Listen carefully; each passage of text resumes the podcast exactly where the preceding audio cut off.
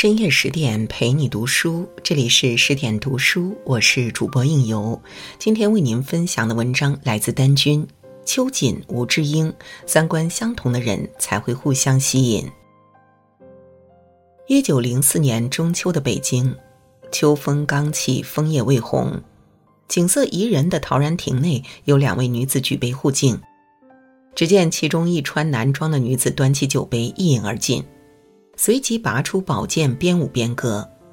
此人便是女革命家，人称剑湖女侠的秋瑾。另一位女子则挥毫写下：“居系光阴俱无一载，风流云散天各一方。”此人便是晚清教育家吴之英。两人在此一聚之后便各分东西。此后，秋瑾东渡日本，寻求救国救民之真理，而吴之英则南下上海，兴办教育，开启民智。如果说秋瑾是层冰积雪一抹红，那吴之英就是料峭春寒一缕风。共同的理想，同样的追求，让两人渐渐走到了一起。他们三观一致，气场相合，在互相的激励与陪伴下，共同书写出一段传奇。秋瑾和吴之英都出身于官宦世家、书香门第，他们自幼熟读诗书，浸淫于中国传统文化，是那个时代富养的女儿。秋瑾祖上三代都在晚清朝廷做官，她自幼随哥哥一起读书，由于天资聪颖，不到十岁就熟读四书五经，更写得一手好诗词，不仅字句工整，且格调高远。当然，秋瑾的格调与胸怀还要得益于祖父的谆谆教诲。童年的秋瑾经常听祖父讲起叔祖在台湾抗击日寇、壮烈牺牲的故事，看着祖父脸上自豪而激动的神情，幼年的秋瑾暗中立下志愿，要像男儿一样建功立业。在那个时代，秋瑾相较一般闺阁女子，眼界更宽，境界更高，格局更大。所以，寻常女子是入不了他的法眼的，而吴之英恰恰是个例外。吴之英不仅博览群书、擅长书法，而且思想敏锐、待人真诚。她与秋瑾的相识，更是冥冥之中早已注定的缘分。两人的丈夫不仅同朝为官，而且还是同一部门的同事。更巧的是，秋瑾一家到北京后，恰巧就和吴之英家租在了一个胡同，两家从此成了邻居。随着男主人的交往，两家关系日益密切。即便多年以后，吴志英也还记得见到秋瑾那个下午。在吴志英家的客厅里，两人的丈夫正在聊公事，而秋瑾则百无聊赖地坐在一旁。吴志英见状，赶忙热情地邀请秋瑾到内室坐坐。他问秋瑾说：“您喜欢什么书呢？我这里藏书很多，你看看有哪些喜欢的。”秋瑾淡淡回答。我对那些诗词歌赋、女四书之类的没有太大兴趣。吴志英笑道：“你稍等，我还有一些书，相信你会感兴趣的。”片刻后，吴志英把一摞书和报纸抱进来，秋瑾打开一看，竟是三年前的《时务报》，上面还有梁启超写的《变法通义论女学》。此时的秋瑾双眼放光，立刻便读了起来。秋瑾读完后，笑逐颜开的说道：“没想到你也是支持维新之人，我们倒是志同道合啊。”从此，秋瑾每天都来吴志英家，与其一起读书看报，两人有相等的文学造诣，思想上有共鸣之处，关系自然越来越亲密。后来，颇具侠气的秋瑾更是提议要义结金兰，吴志英也立即响应。于是，吴志英亲手书写兰谱。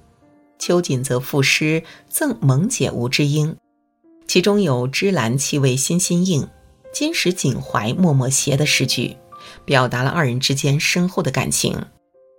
两个同样优秀的女人，彼此气场一合，情趣一致，就这样走到了一起来。尤氏依依远送人。秋瑾和吴之英在日常讨论中，不但思想可以共鸣，观点高度契合，最难得的是两个人的性格形成了互补。秋瑾刚烈果决，敢想敢做，像锋利的刀刃；而吴之英心思缜密，思虑周全，像稳固的刀柄。两人互相鼓励，彼此成就。随着新思想的洗礼，秋瑾厌倦了优渥窒息的生活，而女性卑微的社会地位更让她心痛不已。于是，她决定赴日留学。这种离经叛道的行为在家中引起了轩然大波，以至于秋瑾被断绝经济来源。正在他一筹莫展之际，吴志英伸出了援手。在吴志英的帮助下，秋瑾顺利东渡日本。鲁迅说过。娜拉出走后，不是回来就是堕落，而秋瑾是第三种。他在日本不仅加入同盟会，接受革命思想，还组织斗争，成为坚定的革命者。这种思想精神上的巨变，距离吴志英在陶然亭给秋瑾践行仅仅一年时间。一九零六年秋天，二人久别重逢，秋瑾提出在上海创办《中国女报》，吴志英自然大力支持。吴志英不但出钱为报社租赁办公地点，还大摆宴席，邀请上海各界闺秀名媛，呼吁大家为报纸捐款。太太们有的吝啬，有的怕受牵连，大多数捂紧钱包，捐款的人自是寥寥无几。看到为数不多的捐款，吴志英当即拿出首饰去变卖。在吴志英的鼎力相助下，第一期女报终于问世。女报一经问世，便引起了强烈的社会反响，不仅轰动女界，更打开女性追求解放的心扉。知己之间心意是相通的，他非常清楚你的需要，总会第一时间帮你填补。他始终盼着你好，他的这份心意比你自己还要迫切。秋瑾的革命活动充满危险和变数，而吴志英一直站在他身后。在关键时刻为他提供保护和助力。秋瑾白天在报社忙碌，晚上在地下室和同志研制炸药，为武装起义做准备。由于配方的原因，炸弹突然引爆，秋瑾被炸伤，巨大的爆炸声引来了警察。得到风声的吴志英避开警察，带人悄悄来到后门，把秋瑾送往医院就医。后来又把秋瑾接到家中照顾。在吴志英细心照料下，秋瑾恢复得很快。与此同时，秋瑾也把革命的思想传播给了吴志英。一九零七年，革命形势如火如荼，晚清朝廷摇摇欲坠。这时，秋瑾接受派遣离开上海，去绍兴发动起义。他和吴志英再次分开。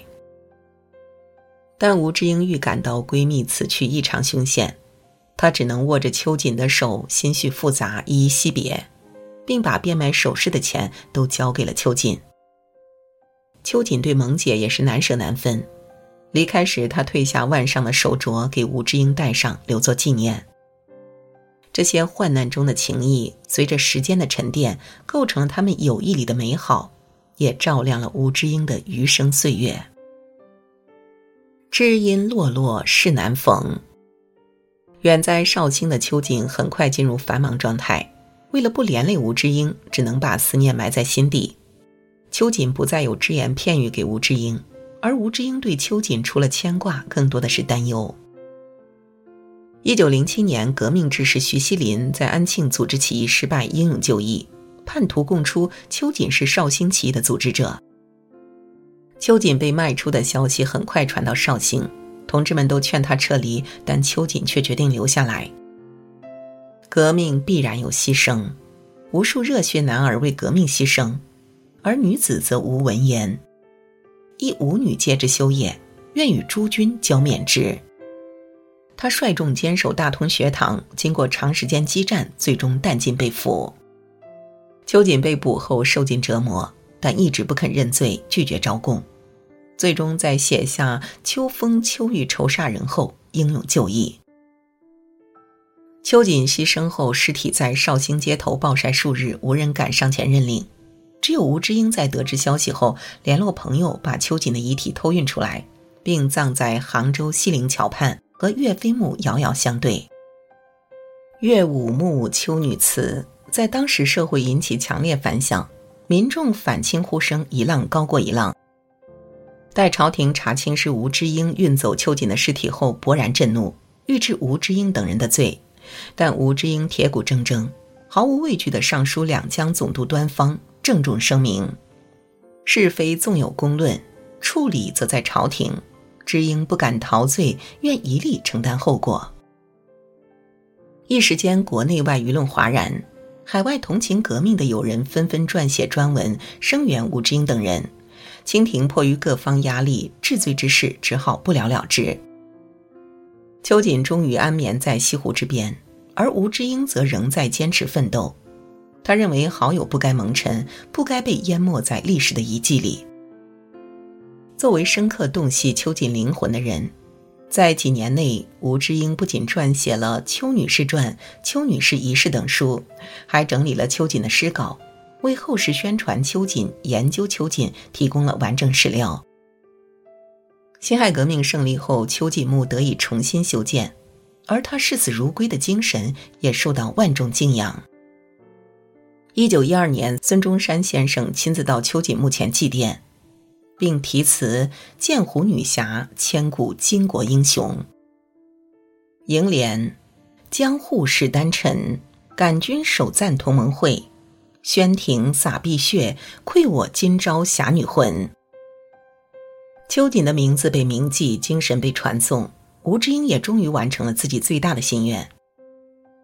秋瑾和吴志英生逢乱世，他们在动荡的年代里奔走战斗，一个洒尽热血，一个散尽家财。他们二人在成长的路上，不仅互为导师，还彼此心灵相通，是远远超过高山流水的知己。知己之间的感情不是依附，不是相慕，而是互为表里，共同成长。正如陈果所说：“只有同等能量的人才能识别，只有同等能量的人才会相互欣赏，只有同等能量的人才能成为知己好友。知己是我们自己选择的人，没有血缘的亲人，是自己一半心灵的安放地，更是彼此生命的最佳见证。”愿拥有知己的你珍惜他，没有知己的你等到他。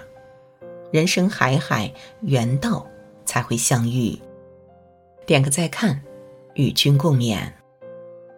好了，今天的文章就为您分享到这里。更多美文，请继续关注十点读书，也欢迎把我们推荐给你的朋友和家人，一起在阅读里成为更好的自己。我是应由，让我们在下个夜晚再会了。